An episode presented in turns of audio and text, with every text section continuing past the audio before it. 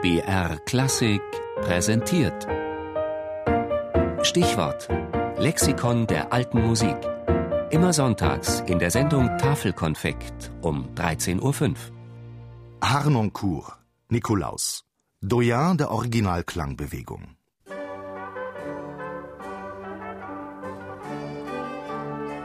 Für einen Musiker ist es heute ohne große Umstände realisierbar, sich auf die alte Musik zu spezialisieren. Zwar beginnen die meisten Schüler nach wie vor auf Instrumenten wie Klavier, Cello, Querflöte. Die alte Musik ist aber mittlerweile in den Hochschulen und heißt auch in den Musikschulen angekommen. Der Umstieg oder Einstieg auf Cembalo, Gambe, Barockcello und Traversflöte ist machbar. Einer, dem dafür großer Dank gilt, ist der Cellist, Gambis, Dirigent und Theoretiker Nikolaus Harnoncourt. Er hat sich in den 50er Jahren des vergangenen Jahrhunderts auf die Suche nach dem Originalklang gemacht. Wir haben erstmal in den Museen Instrumente gefunden und auch anspielen können, die ganz anders waren als die Instrumente, die wir kannten, aber wunderbar. Fremdartige Klänge, die ihren Platz in der Musik gehabt haben müssen.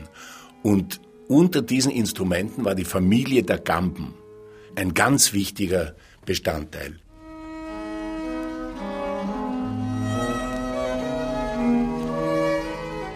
Nikolaus Harnoncourt ist ab 1952 Cellist bei den Wiener Symphonikern unter Herbert von Karajan. Gleichzeitig beginnt er mit seiner Frau Alice und anderen Musikern Musik der damals sogenannten Vorklassik zu spielen. Purcell, Marin, Monteverdi. Zunächst im Wiener Gampenquartett, später auch in größerer Besetzung. Die tritt 1957 erstmals im Palais Schwarzenberg in Wien auf und trägt den Namen Concentus Musicus.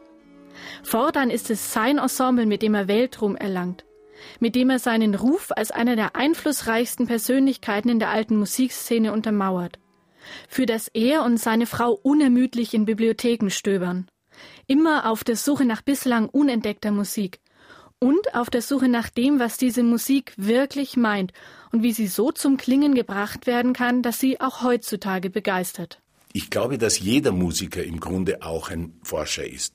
Ich erkläre mir den Forschergeist aus der Art und Weise, wie Musik aufgeschrieben ist. Diese schwarzen Punkte und Ringe auf fünf Linien sind ja rätselhaft. Und ohne Forschergeist kann man die schon erst einmal gar nicht entschlüsseln.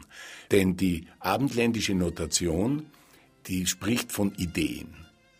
Und sie drückt weder die Tonhöhe noch die Tondauer, noch das Tempo wirklich genau aus. Das heißt, es ist eine riesige Gebrauchsanweisung notwendig, um diese Noten richtig zu lesen, weil die Bedeutung der Noten in jeder Generation sich ändert.